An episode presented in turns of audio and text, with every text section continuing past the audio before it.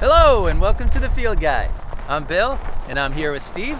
Good morning, Steve. Good morning, Bill. And we are also here with Dan. Good morning, Dan. Morning, Bill and Steve. Thanks for having me. Sure. Yeah. Be like a kid in a candy store right now, being out here with you two. And folks, we want to say Happy New Year because this is our first episode of 2021. Bill, you're slacking off. Me? I think we're all slacking off. yeah, that's a good point. But there is a reason that there's been a delay between episodes, besides the usual reason. It's Dan's fault. Yes! Dan, For sure. we lined Dan up here to come out with us because he is an expert photographer of owls, right? I would say uh, amateur wildlife photographer, and emphasis on the amateur. but, Okay. uh, Oh, I know plenty of amateur botanists and whatnot that are just as impressive as professionals. Well, well, thanks. folks, the background story is that we had the idea to do a, a snowy owl episode.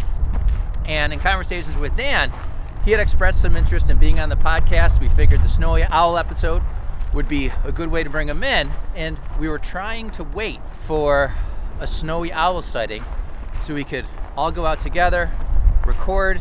I could share the information that I dug up on snowy owls, and Dan could give us the experience of what it's like to go out and photograph and just experience these owls down here in their winter habitat. But the owls did not cooperate. so we've been waiting for what? Probably a month?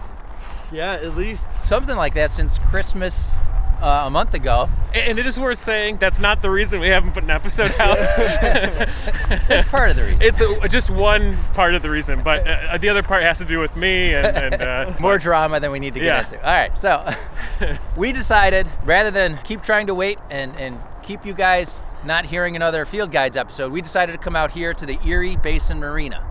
So we are out here on the first day of February. Oh yeah. Yep. So almost Groundhog Day. And this is the first time we've been down here on Lake Erie. We've been to Lake Ontario. And I was just thinking about this on the way here. We're always like, we're 20 minutes south of Buffalo or we're 50 miles east of Buffalo. But today we are in, Buffalo. yeah. So we are here on the shores of Lake Erie. We have the skyline of Buffalo behind us, and out in front of us, we have a semi frozen section of the lake. And, and correct me if I'm wrong, we're pretty much at the point where the Niagara River leaves Lake Erie. Yes. correct? So, for those of you listening, just think of the Great Lakes. We're kind of right hand side, the eastern edge of Lake Erie. We're at the edge of the Niagara River where it, it's going to head north, go down Niagara Falls, head into Lake Ontario, and then out into the St. Lawrence Seaway, right? And we have some waterfowl here that's making use of the open water, and Dan's going to tell us exactly what we're looking at, right? Dan? Yeah, every single one. Well, I, I definitely see the one that's sticking out to me is the long-tailed duck, and that's what we saw um, here last time. But there's some decent-sized rafts with scop and some goldeneye, and there's other mergansers. And if you look out on that direction, out more towards the water, there's some pretty significant-sized rafts out there. But Oh, they're, yeah. I they're didn't just see uh, those. they're dots from here. Can't see what they are from this distance. Yeah. So we came out here because, um, as Dan just mentioned, we were out here last Sunday, about a week ago. Yes. Um, for just a hike, and we were hoping to see if any. We actually came out here to see, hopefully, the purple, Purple sandpiper sandpipers, yeah. that had been spotted here with our friend Tom Kerr. But we did get to see a snowy owl. Yes. Tom got one in his scope, but it Oh. was. Ooh, More long-tailed ducks just taking off. so I don't know if the mic picked that up. The sound of the long it, tail it does. picked up their call, yeah, Yeah. or whatever the noise the, it, it is. They got bored with us and took it up. That's an actual call, or is it is it a wingwer or what it's is probably their wings, just like the mourning doves. Yeah. That's- that's- Uh, all right. it? Oh, there was a diving duck just now. yeah, that's the the long tail going. Nice. formerly known as Old Squaw, right? Yes. Really? I Yeah. think they changed their names. So, how far out would you guys say the break wall is there? A few hundred yards? Definitely, yeah. So, there's a break wall in the distance, and that's where we snow- saw the snowy owl last time. And, you know, we could see it through the scope, but it was pretty far out. Yes. Yeah. Yeah, you need a pretty high powered scope or high powered binoculars to get a good look at the break wall. So it can be challenging, but that's been the best bet of where they've been at recently. So And it's kind of been surprising that we've had virtually no sightings here in Western New York for the past, what, six weeks almost, a month to six weeks, right? So it's it's not no sightings, but it's significantly reduced, especially when you compare it to the last few years. Um, I, I was telling Steve earlier, there's days where I'd go to uh, the Buffalo Harbor and I'd see three snowy owls at once. This winter, I've seen three total for the whole season, and Wow. all I do is chase after owls really in my spare time. So Now we should say there were owls, not far away, just across the border. yes, yeah. There's more. If you look on eBird, there's more, and they're in similar habitats. They're right on the water's edge, just on the other side of the lake in Right. Canada. And since we're uh, still in the middle of the pandemic, the Yeah. border is closed to non-essential traffic, and for some reason they don't consider us essential. This They- is essential. they don't they don't consider owl prowls essential traffic. They're wrong. Unfortunately, could we take a boat? No, I guess we could because it's mostly frozen, right? No, you didn't find a loophole. All right, so folks, what we're going to do today is we're going to give you some background info on snowy owls, but the real reason that I decided to look into this is because we wanted to find out the answer to a mystery and see if the research out there can help us find the answer to owl eruptions. And these are irregular seasonal movements of species like snowy owls into areas you don't normally find them. So, as we often say on the podcast, for years, when I would teach people out in the field about snowy owls, I had my kind of canned information about why snowy owl eruptions occur. And as usually happens, we're going to find out that I was totally wrong. totally wrong, or was it useful enough information, or was it actually just totally wrong? Uh, it was there's there were really two main hypotheses about why they happen with snowy owls. Yeah. And I bet on the loser. So. Got it. Did you even know about the winner? I don't think I did. Yeah. No. So I was basically giving what what I was taught. But, Right. Dan, before we get into all that though, why don't we give a little of your background? So um, Dan came into the Field Guides fold because he was a, a former student of mine at, at UB, and uh, we've kept in touch sporadically. yeah, But- yeah, for sure. I do have to admit, I have to be honest that as my student and then uh, now as my friend, whenever I've seen your last name, I just say Dan M. Yes. Um, and you just told me five minutes ago again how to pronounce your name, but I've forgotten again. So, it's for the audience, your official name. My official name is Daniel Modazenik. and you are not the only one that struggles with this immensely, so no worries. And what is your background? yeah, so I started uh, going to UB in the environmental studies program. This is where I had the privilege of taking a wilderness course. Aw. And uh, then I, I interned with Earth Spirit. That's an, another way we were kind of We talked connected about with our Earth Spirit a lot. associations with Earth Spirit. And then uh, I had an internship at Rhinestone Woods. Uh, I moved and ran a nature camp in North Carolina for a summer. Then I Oh, came that's back right. and worked with Earth Spirit. And now I'm full time for the Friends of Rhinestone Woods at Rhinestone Woods Nature Preserve. So, you are an environmental educator. Yes, correct. And longtime listeners might recognize Rhinestein. We've done a couple episodes there. Yep. We did the uh, Witch Hazel episode. oh right, with we, Jerry, We did Fall Colors there. we did one of our, uh, episode two or something. Yes. Yeah. And then we also did our deer exposure episode there with Kristen, Yes. uh, another educator there. So glad to know that you've gone on to environmental education and that Dan is lucky enough to still have a job during the pandemic. Yeah, for 'Cause- real. Yeah. Yeah. Support your local environmental educators. They are struggling right now. No one's bringing people into schools. Yeah. Right? Exactly. So we should mention, though, your photography, right? Yes, I am an amateur wildlife photographer. It's what gets me out in the field a lot. It's my, I would say, primary hobby outside of work. And uh, I do like to chase after owls the most. So while I do focus on birds and sometimes other mammals, owls are normally what I'm going for. If I upload something else, it's usually because I went out for an owl and couldn't find one.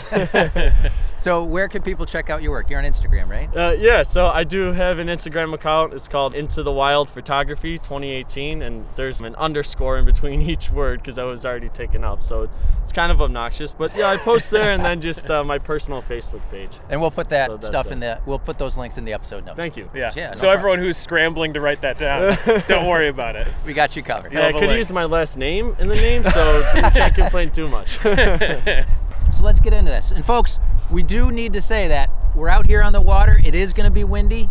So we're going to try to limit the amount of noise that we get from the wind, but it's just going to be unavoidable for much of the episode. If it gets too bad, we may find another spot. yeah.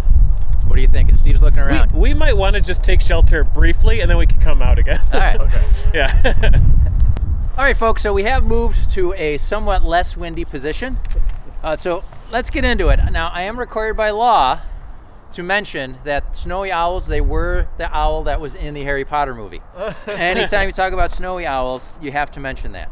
But really, I'm just saying that to give people an idea, just in case there's somebody out there that doesn't know what a snowy owl looks like. Eh, Right. Uh, there, you know what? The chance of someone being more familiar with Harry Potter than Snowy Owls Yeah, that makes It's a lot high, of sense. right? Yeah. Yeah, when I teach about them, the kids never know what, what a snowy owl is, and I go, "Who's seen Harry Potter? Does anyone know Hedwig the owl?" And they're, oh yeah, I love Hedwig. Exactly. Yeah, that's it. So I did happen to find in some research, people were worried at one point that the public was going to go out and try to get snowy owls as pets because of the movie. Oh, wow. But- interesting. The article did say that it doesn't seem to be the case, which is a point for humanity, I suppose. right. so these birds, they are the largest North American owl by body mass, Correct. Yes. Yeah, not by wingspan. but they do migrate the farthest distance of any owl, and I think it's fair to say that they are the top avian predator in the Arctic. As far as where they are, they're typically found on the open tundra all the way around the Arctic Circle.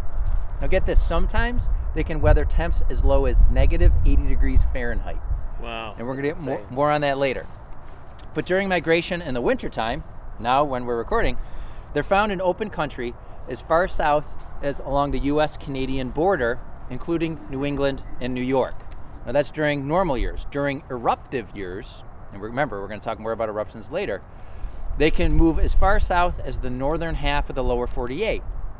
Although, as we'll talk about when we cover eruptions specifically, they can travel much farther south during periods of high eruptions or if you get a bird that's severely lost. So let's get into physical description of these guys. We already mentioned, and as Dan backed up, to the largest owl by mass, but I wanted to compare them with great horned owls to give people an idea. As with most raptors, Steve, how do you tell males from females with most raptors? Do you remember? The female's usually bigger, Very but good. but I need them side by side to be able to tell that most of the time. Right, right. Yeah. But that does hold true for snowy owls as well. Right. So uh, a Cooper's hawk is the female of a sharpshin. Very good. Okay, I, that's what I thought. Yeah. We're not going to go down that hole. all right? So, our, our bird listeners, you know. yeah, they know the difference. Sharpshin hawks and, and uh, Cooper's hawks. If you want to start a fight between two birders, just point out a hawk and say, that's a Cooper's. all right, so great horned owls. The length, if we're talking head to tail, is typically a foot and a half to two feet. Snowy owls can be 20 to 28 inches. So at the high end, the biggest snowy owl is going to be bigger than the biggest great horned owl, but you have overlap there. Right. Uh, as far as weight, snow- Luckily, they don't look anything like each other. Yes. Right, exactly. but I wasn't sure when I started researching how a snowy owl compares to a great horned owl in terms of size and, and weight and Yeah. Mm-hmm. all that. So, talking about weight, great horned owls are typically only three to five pounds, which blows my mind. Snowy owls are three to six, so they can be a little larger. And then you mentioned wingspan. So, great horned owls, I found three to five feet for their wingspan. Again, which that blows my mind. When they fully Yeah. extend their wings, it can be five feet. Yeah, that's the number I got to. Snowy owls are four to five feet. All right, so the smallest great horned owl is always going to be smaller than a snowy owl. Now, despite their name, most of them are not purely white. And Dan, back me up on this. Typically, people say males, they're mostly white with few or no markings. Correct. And then when the males are mature, sometimes uh, there's no markings at all, or there's less than when they're immature. Now, I did find a study that looked at specimens uh, at a museum in Russia. They had 129 specimens of adult males. Do you know how many had almost complete absence of dark marks? Three. Three out of 129. So, at least from that data set, it's very rare that you're going to have no or almost no markings on even a male. But females are typically more heavily marked. Correct. Especially the mature females, they'll be heavily, heavily marked. All right, so overall they range from all white to what what color are the spots, Steve? On a snowy owl. Man, I, I- I guess I either thought they're like a like a black or a brown. Yeah. I always black, thought yeah. they were black, but if you look close, what are they? They're brown. Brown. They're really brown. I said black or brown, but black is really. I think I was like trying to hedge my bet. right, right. Yeah. Now I will say in everything that I read, it would either say brown or it would just say dark. Yes. But there would be a few that would say black and brown. Mm-hmm. But any photograph that I looked at, if you zoomed, like it looks black, but it's like that dress, right? Oh. What have you done? All right, we have to edit this out of the podcast. but if you zoom in close enough, every picture that I saw was brown. So it's a dark brown. But if there's any listeners out there that have pictures of where you can I thought, definitely see I it's thought you were black- talking about the dress. I was like, in none of those situations did anyone say brown. Right. Like you don't start something. No, no, I'm not going But to. the spots are brown when you look really close. Yes, Yeah. on snowy owls. Or do they call them spots or like streaks? Are they really spotted or is it more like they're all different. There's But bars. There's I've, spots. I've heard bars Yeah, uh, bars. used. I've just heard markings. They're, they're not spots. Yeah. I was gonna I've ask. Never are- heard them referred yeah, to as spots. I, yeah, that's what I was about to ask. If spots is one of those terms that like I think I know what it means, but it actually has a lot of different meanings. Like it could be streaks or you know bars or s- Right. pure circles or You guys have ovals. me guessing now because I'm, Yeah. I'm thinking I saw spotting at one point. Okay. But looking through my notes here, it all says bars or marks or stuff like that. Yeah, Okay, so in mature males, the upper parts are usually plain white. Oh, it does say with a few dark spots Ooh. about the head uh-huh. and the tips of some primaries and secondaries. The undersides are often pure white. And as you said, there's some evidence that as males grow older, they get whiter. Hmm. Now, females, they're typically, as we said, more dark markings on the breast and back, and they're often slightly barred on the crown. Now, And, and they probably dye their spots when they get older. Definitely. Yeah. Definitely. now keep in mind, males can show prominent markings, but theirs will usually be lighter and not as wide. So, for example, a lot of the pictures I looked at, tail bands on males, especially when you could see them side by side with a female, Yes. their tail bands were thinner or were broken and lighter in color as well. And juvenile male snowy owls often have dark markings that make them appear similar to females until maturity, at which point they turn whiter. So all this goes back to what I initially said. Typically, male snowy owls are lighter with fewer markings. Females are darker. So that one we saw out here last week, we saw some markings on it. So we all s- agreed that's probably a female. Yeah, And, and, Yeah. and that's usually true, right? Where the juveniles or the young will look like the female adult, Sure, similar. Yeah. Yeah. sounds good. No. I mean, I think that's true. I mean, that's a general rule of thumb. I think. Now, there is a trick that researchers use. They look at brown markings on the wing, and although it's not foolproof, it's the most reliable technique to age individual snowy owls. Now, I'll- Oh, interesting. I'll get that into that later on because one of uh, the research papers that I used that looked into eruptions, they would figure out which owls they were looking at by using this method. All right, so we'll talk about that. All they, right. don't, they don't use black light, do they? No. No. No. So Steve's referring to when we got lucky enough to do some saw wet owl banding. Have you Oh, done yeah. that, Dan? no. So if, I have if we not. get the chance, we'll invite you along. But they actually use ultraviolet light on the wings of the saw wet Oh, owls to interesting. age them. Yeah. I forget. Wow. We'll we can do an episode about it We should. someday. yeah. Someday. That'd be a good one. More owls, the better. All right. As we already mentioned before, they can withstand extremely cold temperatures. They've been recorded in temps as low as negative 80 degrees Fahrenheit with no obvious discomfort. Now, there was one study from 1972, and this seems pretty cruel, but they actually exposed a snowy owl for five hours to, they were in what they called a metabolism chamber. So I assume from what I could tell from the paper, it was just a chamber where they could control temperature and wind speed Right. five hours they exposed it to negative 135 degrees Fahrenheit. That's Yikes. negative Yeah. 93 Celsius. Wow. Now this was back in 1972, and I feel like um, the rules governing Yeah. how you could treat your animals were a little more lax. But it says the owl may have struggled with oxygen consumption by the end of this period. you think so? so snowy owls have perhaps the second lowest thermal conduction to their plumage of any bird, topped only by the Adelie penguin. So really just meaning how it, the feathers hold in the heat and keep the cold out. And it even rivals the best insulated Arctic mammals like Dall sheep and the Arctic fox. So it's one of the top insulated polar creatures, which could explain why it could withstand five-hour exposure at a negative 135 degrees Fahrenheit. and it's all that those warm protective feathers that give it that weight that makes it the heaviest owl. Right. In North America. But right? Oh. crazy, it's still only three to six pounds, or Yeah. four to six Yeah, pounds. you, you right? forget how light birds are. They look a lot more massive than Yeah. they. I remember hearing at one point like what the percentage of a bird's weight is. It's mostly feathers. Yes. Right. Yeah. Yeah. All right. Now, as far as the call goes, we're going to put in the sound of a snowy owl. So, Dan, have you ever heard a snowy owl? Um, I, I feel like I, I've heard them like just screeching defensively. A lot of times they're dive bombed by gulls or uh, other types of raptors. And but um, from, from what I've read, and probably the same with you, they're mostly vocal during like the breeding season. Right. I have in my notes here, like Steve, they're largely only vocal during the breeding season. At least Steve has a breeding season. yeah. I'm, I'm pretty loud all year round. Uh, t- there, there was a time though when people described them as being completely silent, but some of the information I came across theorized that since these owls aren't chiefly nocturnal, if you think of a barred owl or a great horned owl, they rely a lot on vocalizations to communicate to the other owls around them, whereas snowy owls don't necessarily need to do that, especially since they're not in the woods. Their habitats are all open, so it's not like the other owls can't see them. Yeah. So, yeah. but I mean, the flip side of that is where they live, it's totally dark for three, four months out of the year. So Yeah. you would say, well, don't they need to vocalize then? But their their main call is kind of like a barking call, which I had never heard before. We'll be playing that now so people can hear it. But they do have a whole series of um, screeches and whistles and beak clacking, probably which they do when they're agitated. Did you come across that they'll rarely hoot? It's, it's Yes. hard to, they do during the breeding season. I Yeah. did. I couldn't find any recording of them hooting. I tried. the only times I found one is when it's like some probably not very legitimate YouTube video with like like these Wait a are the minute, owl wait a minute, calls what? in North America. Yeah, and uh, you know I've heard some hooting that way, but I can't verify if that's actually a snowy Right. owl. Uh-huh. So uh, I, I couldn't find a legit call of them hooting. So if anyone out there has a legit call of a snowy owl hooting, Yeah. send that to us. All right. Just another birder playing recordings. That's right.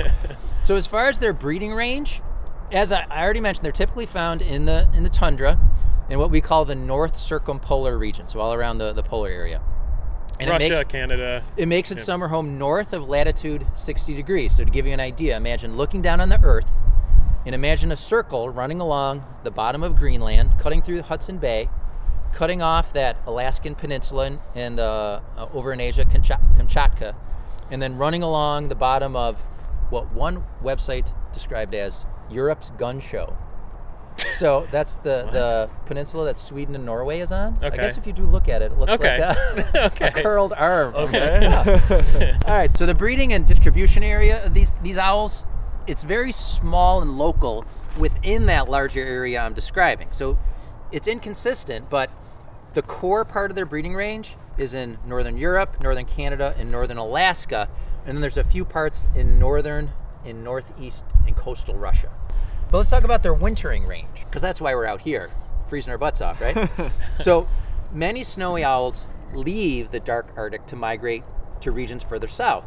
And the limits of their winter range, they're difficult to delineate given the inconsistencies of their appearances south of the Arctic. And keep in mind, many snowy owls also winter in the Arctic, although they seldom appear to do so in the same sites where they've bred. So they move around a lot. They do. They're tough to keep track of. And it said in, in a lot of what I read, it mentioned this many times. Just imagine trying to research owls during the Arctic winter. Like, conditions are just brutal, right? Yeah. So not just brutal, they're hazardous. So for biologists, there's very limited data on overwintering snowy owls in the tundra. And, you know, that can include like how many are doing it and where they occur and what their ecology is during that season. So there's just a lot we don't know. It's gotten better in recent years because of satellite tracking. Yeah. Because for decades, like people are just like, I don't know what the hell they're doing up there. it's dark and it's cold, and you know we can't get up there. It's fair to say that the snowy owl is a partial and fairly irregular migrant, and it has a broad but patchy wintering range. Um, the first year birds, they tend to disperse farther south than the older owls. Yeah, and I read that too, and that's a lot of times they disperse, and then when the larger, more dominant, like females, start to move down, they'll, they'll kick the younger or less Right. dominant males even So it's further all, south. there's like there's a hierarchy. Yeah, Like the yeah. female, the oldest females are kind of like, we get to stay here if we want to, right? And then there's the youngest males. They're like the beta. yeah, they are They're the ones beta. that end up in the the Bible Belt. Do they really go down that low? They can, but it's pretty rare. Okay. Well, I actually We my call it the aunt- Bible pants, by the way. My aunt who lives in North Carolina sent me the newspaper that she got that one showed up near Charlotte Yeah. a few years ago. Yeah, so they Uh, I can got show the up. actual news article. on it, which is- One even showed up in Hawaii. I came across. What? I got Florida, but I didn't get Hawaii. That's, That's wild. wild. They shot it.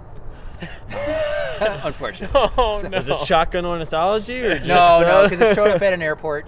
And uh, if Oh, you yeah. Mm-hmm. remember our coyote episode, Wildlife Services uh, came in and uh, they, they said they tried to use humane ways to capture it and to drive it off, but it just wouldn't leave, so they ended up shooting it. So I still don't understand that. if you want an interesting trip through the comment section of those articles, it's, yeah, uh, yeah. I- people get I'll have to look pretty into fired that. up. Yeah, like it was hard to find exactly what went down. Okay, But yeah. unfortunately, usually when snowy owls do end up in super far-flung places, at least in the articles I came across, it doesn't end well. Yeah. Um, One ended up in Bermuda and it died from eating a poisoned rat.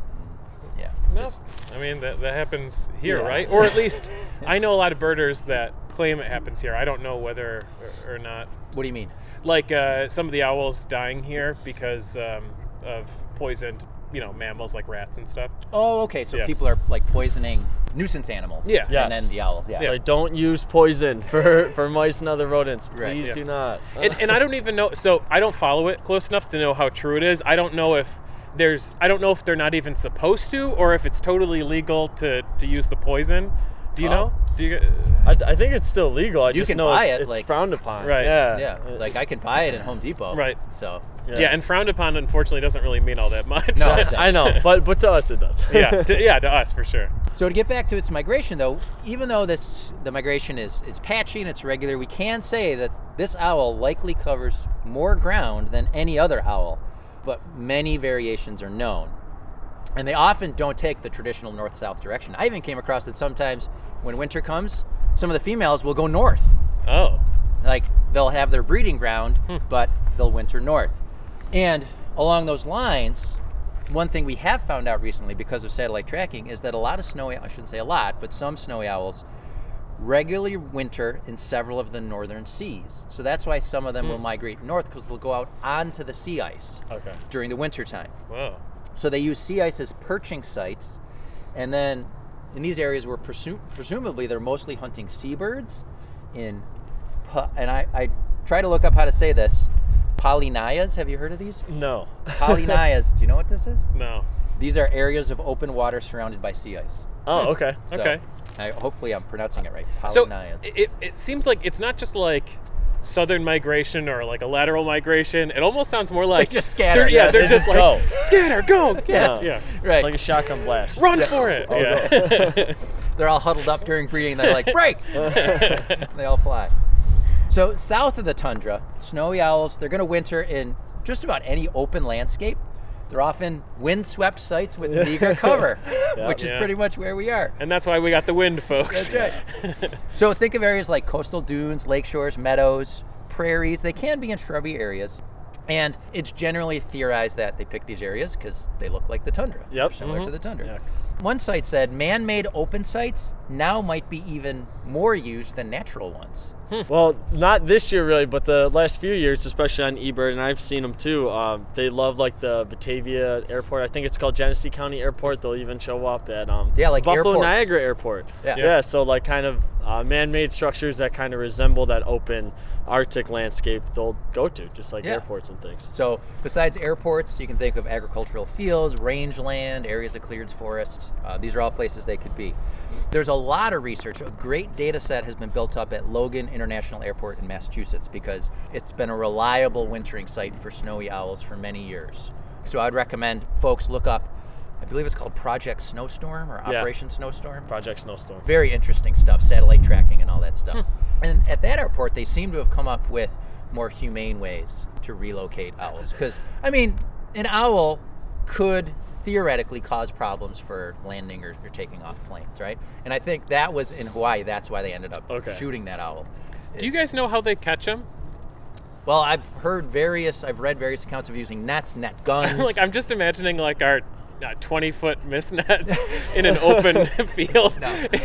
I'm just looking like a, it's like just a windswept wilderness, and then just one, li- a one few little, little landing net out there. So one site I came across, they used bale shiatry traps. Do you Oh, remember? yeah. I heard Yeah. traps. Yeah. What Yeah. I read about was traps. Are, are these the Belchatry? Are they the ones that are like a half dome that's on the ground, and it's kind of like a mouse or a mouse noise inside, and there's like these little loops that their Yes. downs will get So there's little loops, and the idea is they come in and then get caught in the loops. Right. So yeah. Well, at least that's what the ones that I've been out with, because I, I help banding with shortier owls, and that's that was one of the things we used. so when did when we talked about Belshot tree traps before? What was that for? I don't remember. Maybe that was bird banding. I think it was I think it was bird banding, and you were Yeah. talking about how you would capture the shorter owls short with um, Chuck. Chuck. Yeah. Yeah. Yeah. Steve mentions that like once every three four episodes. Well, Because it was such a good experience. that is We such would- an amazing yeah, experience. We go out at three in the morning, you know, set everything up. The sun will come up, and then the owls come in, and you catch a bunch. So I'd brag about that too. all right, all right. So,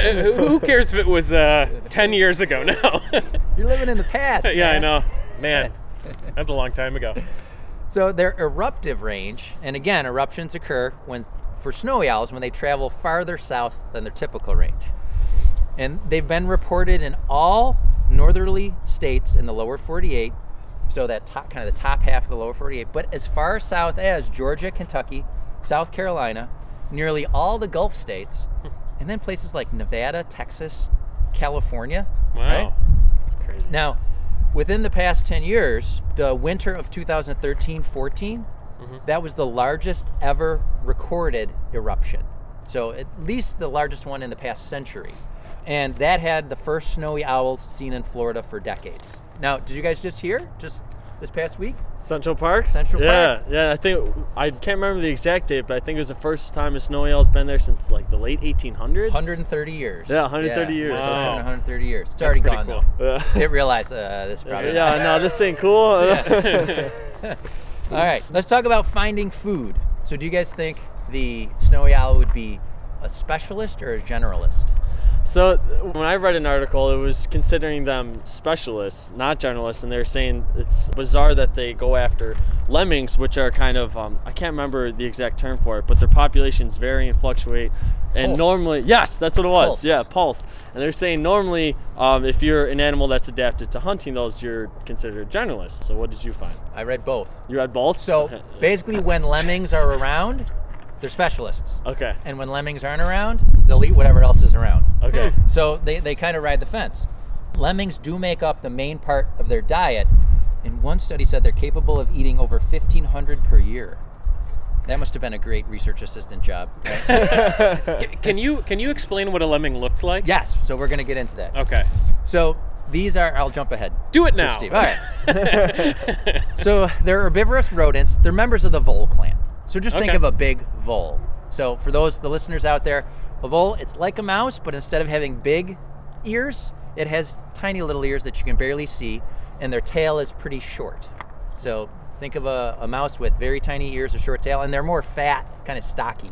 Not as cute as a mouse, right? yeah, they're they're like those tubes that you try to hold on to and they just slide out of your hand. They're filled with that gel. Oh, Oh. So, so they are long. They're long too. Well, they're- I would say that their bodies seem longer than a mouse, wouldn't you? yeah, Yeah. I think I've seen like a video of uh, a snowy owl eating one, like gulping one Probably. down. Oh yeah. Yeah. So, as I mentioned, they're members of the vole clan, and they are the predominant mammal of that tundra ecosystem alongside reindeer.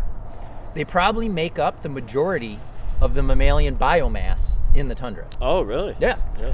And they're known as key architects of the soil and plant life of the tundra.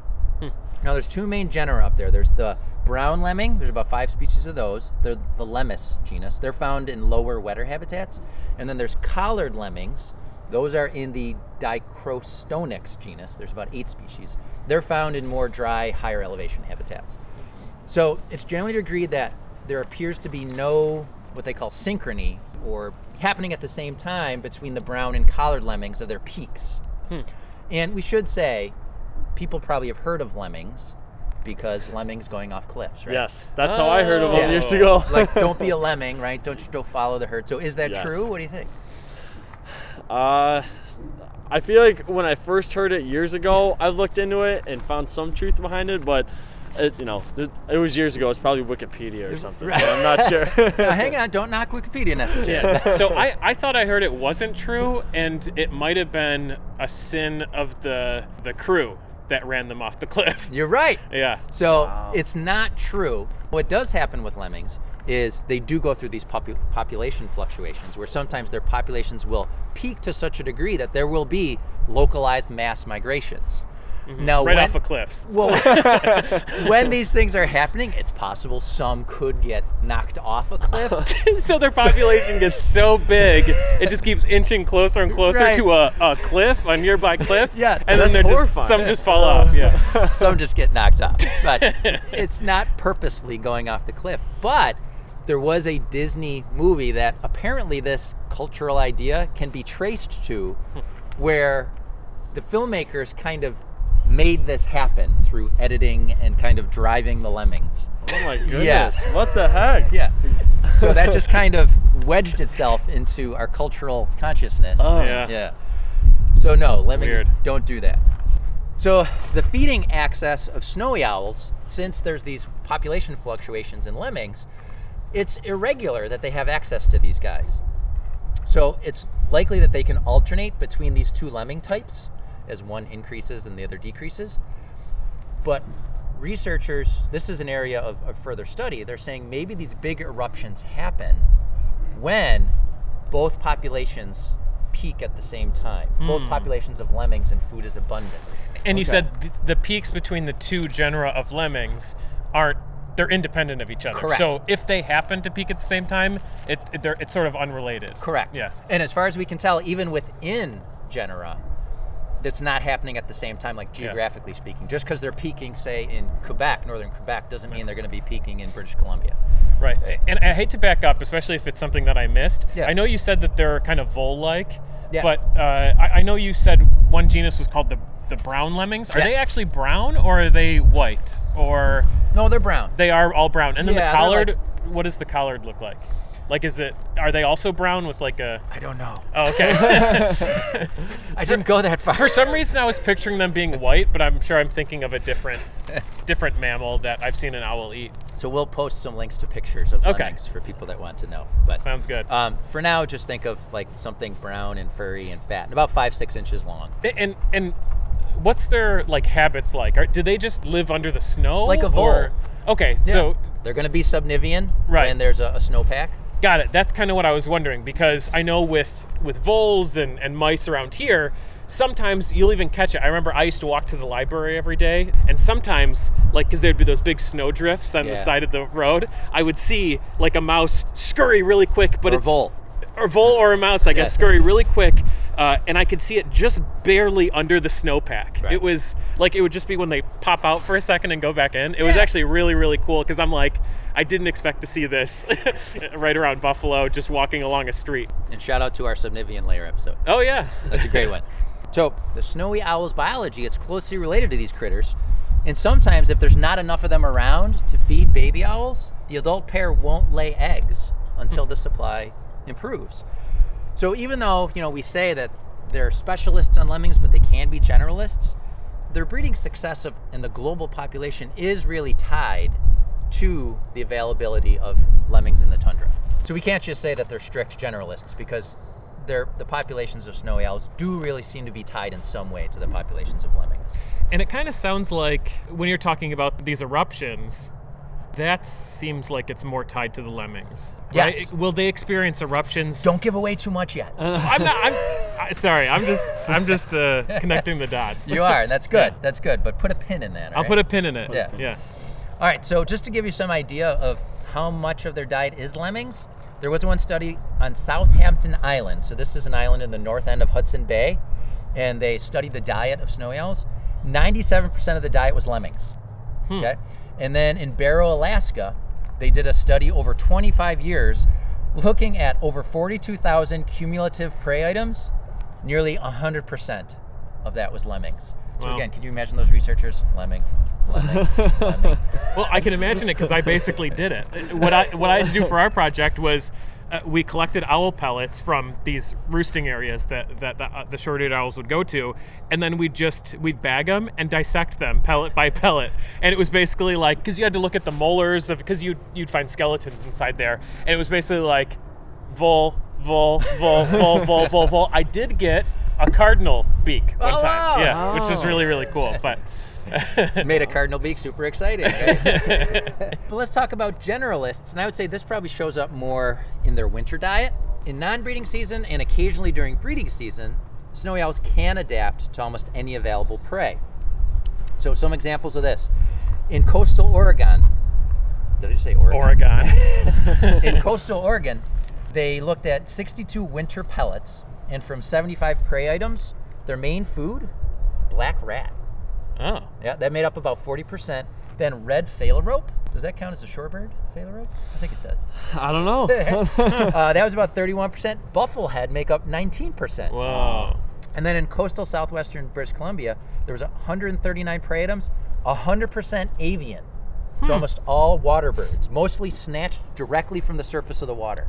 Wow. So do you remember I mentioned Logan Airport is one place they're studying them?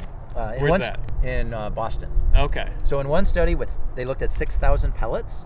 Uh, they did find meadow vole and brown rat predominated. Mm-hmm. But they even found some of them that ate Canada goose, Yeah. herring gull, What? great blue heron. Why are they going for the biggest thing? Because they're bubo. They're the they're the bad owls. They're good- That is serious that an owl could take down a Wow. great blue heron. Like I'd be afraid of a great blue heron. yeah, that's amazing. Uh, But it- even still, a goose. Right, A goose. that's great true. blue heron. Canada geese are pretty. And uh, what was the third one? herring gull? Herring gull, which is like the biggest Significant gull that size I know gull, of. yeah. Uh, Is there a bigger gull in our area? yeah, about the- great I've seen black- great great blackbacks, blackbacks? and I Yeah. think they're the biggest in the world. Okay, I we've believe. definitely yeah th- we see those t- periodically here. So and then they're also eating, thankfully, house cats, uh, or and striped skunks. how dare you? I know. How dare. I. keep, keep them inside. Keep cats inside, folks. Yeah. Thank you. Uh, one thing I came across that I found interesting is that you know they do these studies of pellets, and that's one way that they figure out what owls are eating. Mm-hmm. But one study did mention that when snowy owls take larger prey, they tear it apart. Hmm. they usually remove the head first, and then they eat the large muscles, and the remains are typically scattered. So this could lead to significant under-identification of feeding on these larger prey animals as opposed to smaller prey, which they just eat whole. Right. I'm like, wow, I didn't even think of that. Yeah. Like you would really need to be able to watch the snowy owl almost continuously to see, to get a real clear idea of what they're eating. While we're on that, let's talk about hunting. So we know that owls typically have incredible sense of hearing, right? But snowy owls seem to be the exception to that. So they're typically visual hunters, which would make sense for where they are. yes. They're not in the woods. Yeah. So like, there it is. They're in open fields. Yeah. Yeah. So there's some evidence that they can detect prey 1.6 kilometers away. That's 0.99 miles. Wow. So roughly one mile. So Dan, do you know how do they typically hunt? I've heard like there's the perch hunting, so that's the most common method where they'll go on a, a perch such as like a, utility pole or a fence post or even like the ground too at a higher elevation, Mm-hmm. and there they'll scope for prey and then they'll attack. But I've also heard of ground hunting where they're almost just kind of hopping about on the ground, Yeah. searching for prey. And luckily, the owl that I last encountered on, on Christmas this year, I got to watch this owl do both. What was yeah, it so, hunting, so do you I was know? reading Wow. about about it. It was in it was in a farm field in, in Lindenville, so I'm thinking some type of vole, but it was I think it was like a cut down cornfield and then uh, there was almost like it looked like an irrigation ditch in the middle, so you know perfect habitat for small mammals Sure. to go and and he was running around and I know they don't really hunt by ear, but the owl was also um, doing kind of the when they circle their heads when the, they do that a lot to triangulate Right. where it's coming from. Now, I didn't read that they use their hearing to hunt, but I was watching this owl do that triangulation motion with its head. So, Well, I Uh, read, I haven't read that they don't use their hearing at all. Yeah. I just don't think because some owls can hunt without seeing at all. They Yes. just totally use their ears, but uh, I imagine their their ears still do help Mm-hmm. so it's somewhat. probably a combination of both. Yeah. And then they also do the snow plunge, hunting into the subnivian layer. Yes. So, but I would imagine that they would have to like see something go in before they, because I can't imagine they can hear the way like an uh, Great fox gray could owl. hear. Or, yeah. so great gray owls can they hear into the subnivian They can. layer? Oh, yeah. th- wow. when they when you talk about like the the hearing abilities of owls, the great gray owl is usually the poster species for that. oh, okay. Its ability to hear, you know, voles and other creatures under the snow. Wow. So I did come across up in the Arctic that it's possible for snowy owls to fast for 40 days, up to 40 days off of their fat reserves. Like- Biblical. yeah. Seriously. So they have this extremely thick layer of subcutaneous fat. It can be three quarters of an inch or more thick. Wow. So up in the Arctic, if it gets extremely cold or conditions just aren't right, they can just fast for 40 days for a bird, which blows my mind. Yeah. You know, but it's likely that this is how they overwinter. The ones that stay in the Arctic, they rely on these fat reserves to survive. Hmm. and then during these periods, they will enter. While it's not a torpor, they're definitely more lethargic, and they won't move around as much, so they're reserving energy. I wonder how efficient birds are with digestion. Sometimes I wonder about that because, like, obviously you think about like a bird's heartbeat, and it's like, Oh, You know, yeah, their and- metabolism is probably a lot faster. right. So I wonder if there's less waste. You know, I wonder how much more they. i I I don't know anything about this, but I'm just wondering like if they can build up these fat reserves and then Yeah. they're able to survive 40 days. That's a future Um, episode. yeah, I mean Yeah. it'd be worth thinking about. so. So let's talk about reproduction, right? What does a snowy owl nest look like? Um, what I came across and what I've seen was typically on the ground, not real like structure, not like you would think like a, a bird nest on the ground, kind of just a, It's a, just a a- mound on the ground, and they often line it or surround it with lemon carcasses. Right. Yeah. Yeah. So Which is pretty interesting. they really just make a scrape. And Yeah. there is a picture. I'll put it in the episode notes. There is a picture from Quebec in that um, that high eruption year, like 2013, where it was completely ringed by Yeah. 75 lemmings. like that- a, a complete wall, Yeah. no holes in the wall. All You lemons. just imagine, and they like they just line them up so neatly. yeah. it was beautiful and, and kind of gross. It's kind of Shrike level disturbing. Shark level. so they don't, as you said, they don't really build a nest. No, which is And- normally typical of owls. They Right, just kind of and- find a place. The Yeah. one thing that I said it says no owls build their own nests. So is that like I did a quick search on that last night because going over my notes, like whenever there's a, something that says this never happens like this way, I'm like, Yeah. is that really true? You know, this, the lemmings actually die in a circle. I've never encountered literature or any sighting in the field that indicates Owls. that they do build their own nests. Yeah, it's so they're always just using they're, other. They're taking over others, or you know, the cavity nesters. They're just taking over a whole. They're the built by a bastards of the woodpecker owl or something. world. Mm-hmm. Well, that's the advantage to nesting early, and you, you know you don't have to build your own nest. Dibs. You can take them. I know dibs. They're taking this one. So, as we said, they don't really construct a nest, but they construct a scrape. And I found one account that said one female snowy owl took about three days to construct a scrape. I'm like, what are you doing for three days? Like, good lord, that's a long time to make a scrape. Perfectionist. That's all. I guess so.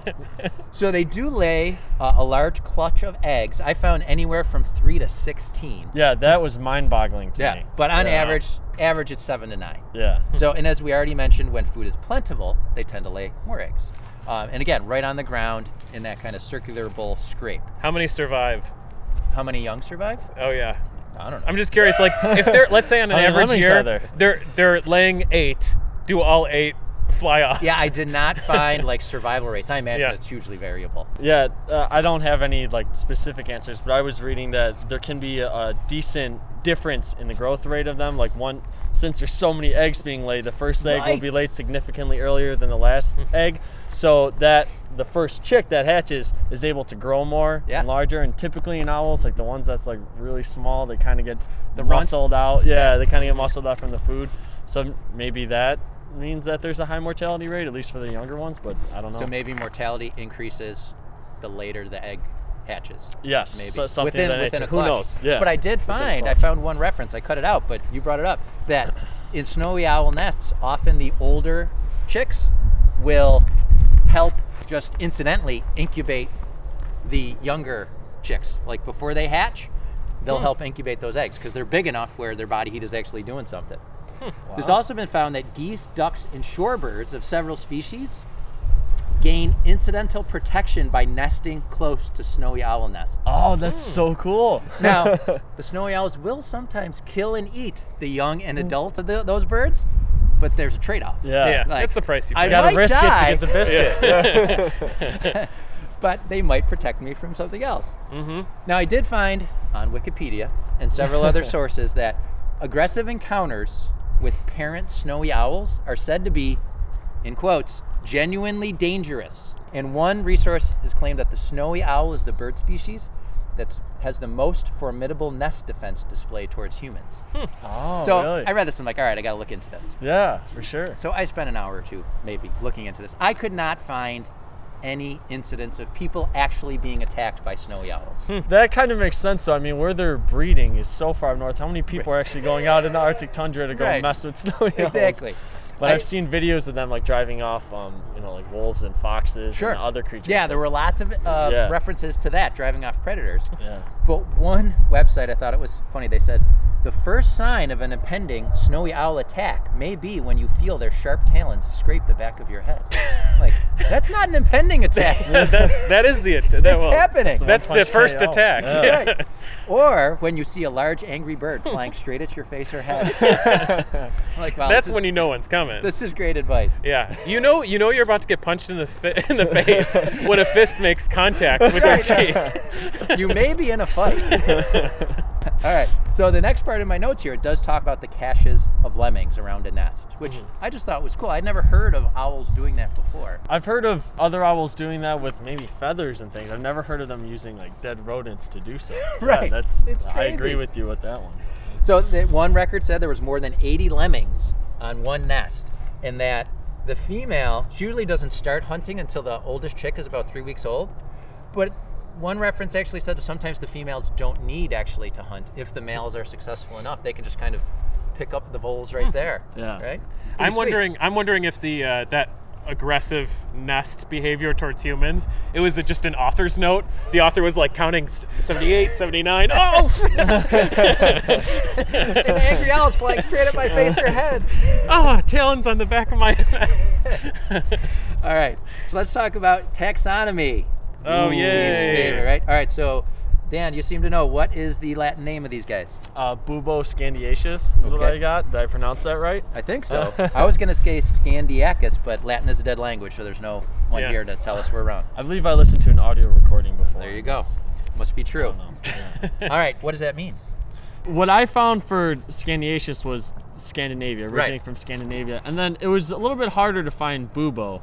The only answer I really found was it just means owl. Right. Yeah. Yeah, and that's then what I um, found, too. was trying to look for the origin of the word too, and they're saying the bubo kind of sounds like the hoot that they make, and I'm like, I don't know That about sounds that. like I a don't, I'm like, I stretch. don't know about that. I'm like, I think it just means owl.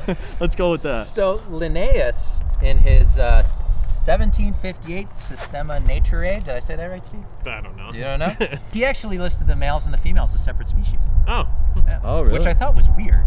But he had the male as Strix scandiaca, which means Scandinavian screecher, okay and the female as Strix nictia, which means night screecher. But they right now they are a member of the true owl family, and it's not quite as bad as trying to identify a Cooper's hawk or a sharpshin hawk. but over the decades, I found at least three different scientific names. So there's Yeah. been a lot of debate about where this owl should be. three's nothing you should Well, I know, you I should know. research plants right, but for for birds, right? and the family is strictidae or is that a different or am i getting that Strigidae. confused strigidae yeah, no, okay. Strigidae. yeah so that's the Strigidae. true owl family. yeah So until recently, Oh, The who's, snowy owl- sorry, I'm interrupting you. It's okay. Who's not a true owl? Is that a barn, owl? owls. Barn owls. Barn yeah. owls. So They're if, the- when they're you the divide freaks. the when you divide the the uh, strigiforms by orders, there's like the typical owls and then barn owls. yeah, Got it. They're the freak, right? And They're the freak. Yeah. Sound like one. And what's their family? Do you know? What's their Uh, genus? is it Titanidae for the, the That sounds family? right. I Sounds- think that's sounds what it right. is. Sounds Yeah. good. Uh, sounds it's good. been years since I've thought about it, but Out there in the world somewhere, someone's listening to this and they just had to pull over. 'cause yeah. they're- No. I think that's it. I probably just butchered the pronunciation. we'll put it in the episode notes. Yeah. So they were for a long time. They were the sole member of a distinct genus, but DNA sequencing, lovely DNA, Yeah. it's shown that they're very rel- closely related to the bubo horn owls. Yes. So they diverged about 4 million years ago, and they're most closely related to the great horned owl. So you'll still see, I found a lot of websites that basically said, oh, they're, they're still being debated, but it's mostly debated on osteological distinctions. Do you know what that means? Nope. Like bones. Okay. Oh, yeah. okay. Bones. Something about like the like Right, the hip osteo. area bones. Some people are saying, well, look at that, it doesn't fit. And I just feel it's like, That's that's that's old fashioned. right. Like I feel like Yeah. the DNA people are like, look at the DNA. Yeah. And then I'll I be feel like, like but that look at the bones. And they're like, look at the DNA. I think DNA trumps everything Right. else. Right. Yeah. They're like, it's DNA. I do have to say, the other day someone posted a bottle of water and it said non GMO water. And they That's- just had to point out, The like, good stuff. water doesn't have genes. There's nothing to modify. Yeah. It's not an organism. Yeah, somehow they were able to um, modify all the uh, bacteria Yeah. genomes that were in there. Yeah. All right. So, do you guys know how long snowy owls can live for?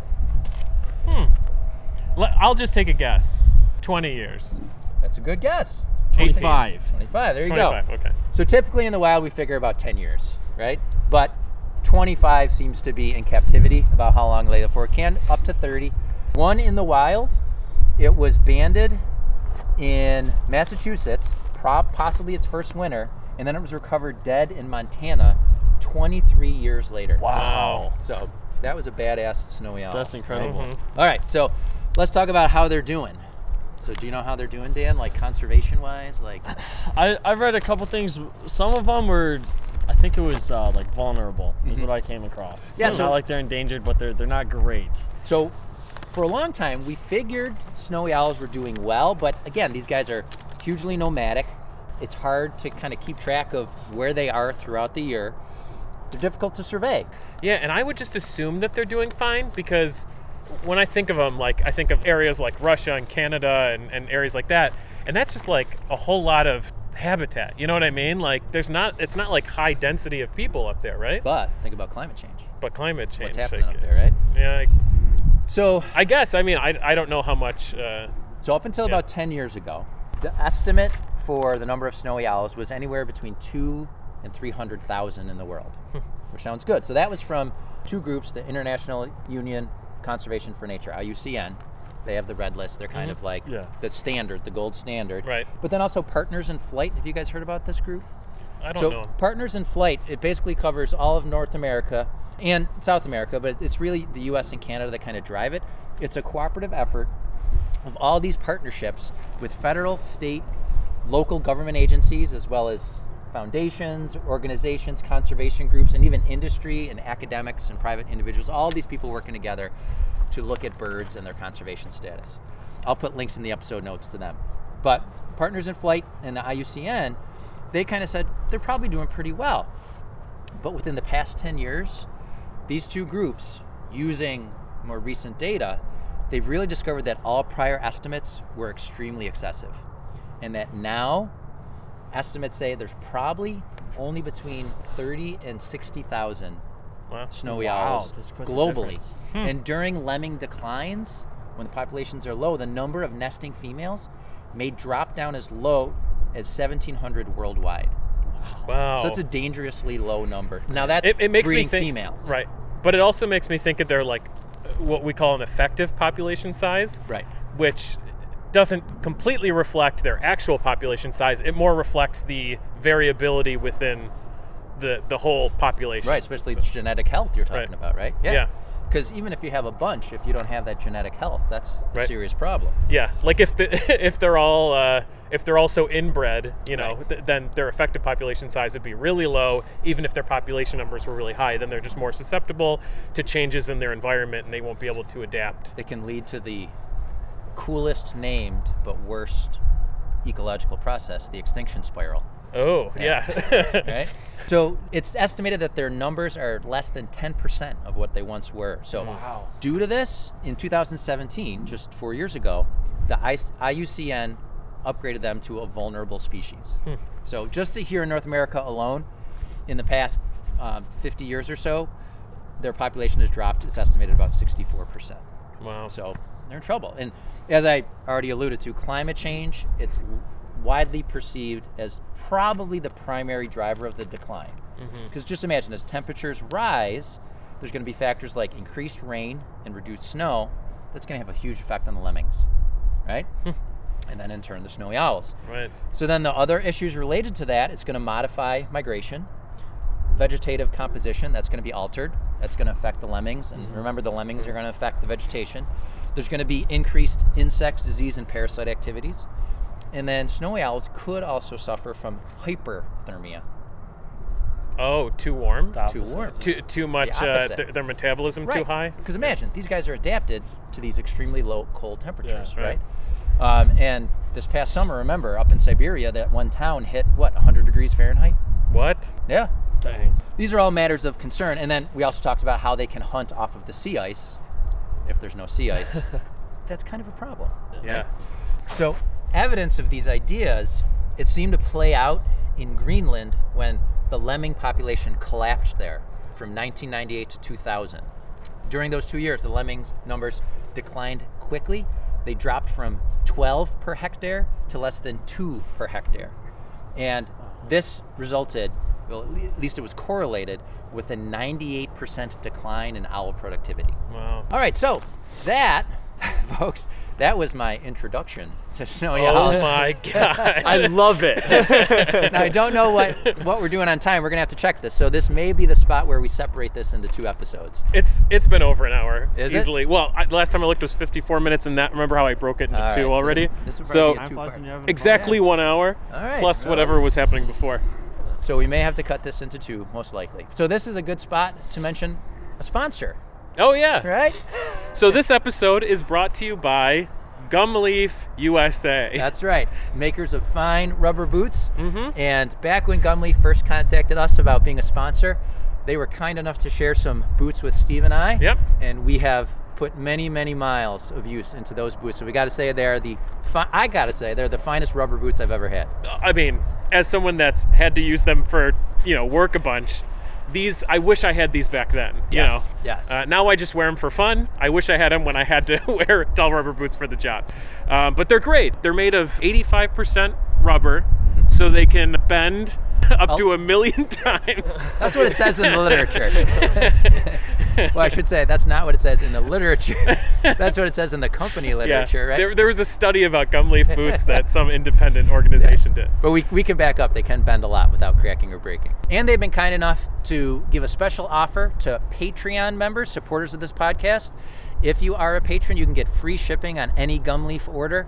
That code is available on our Patreon page. So check out gumleafusa.com. Yeah, so I mean, I hate to game the system here or let you guys know how to do it.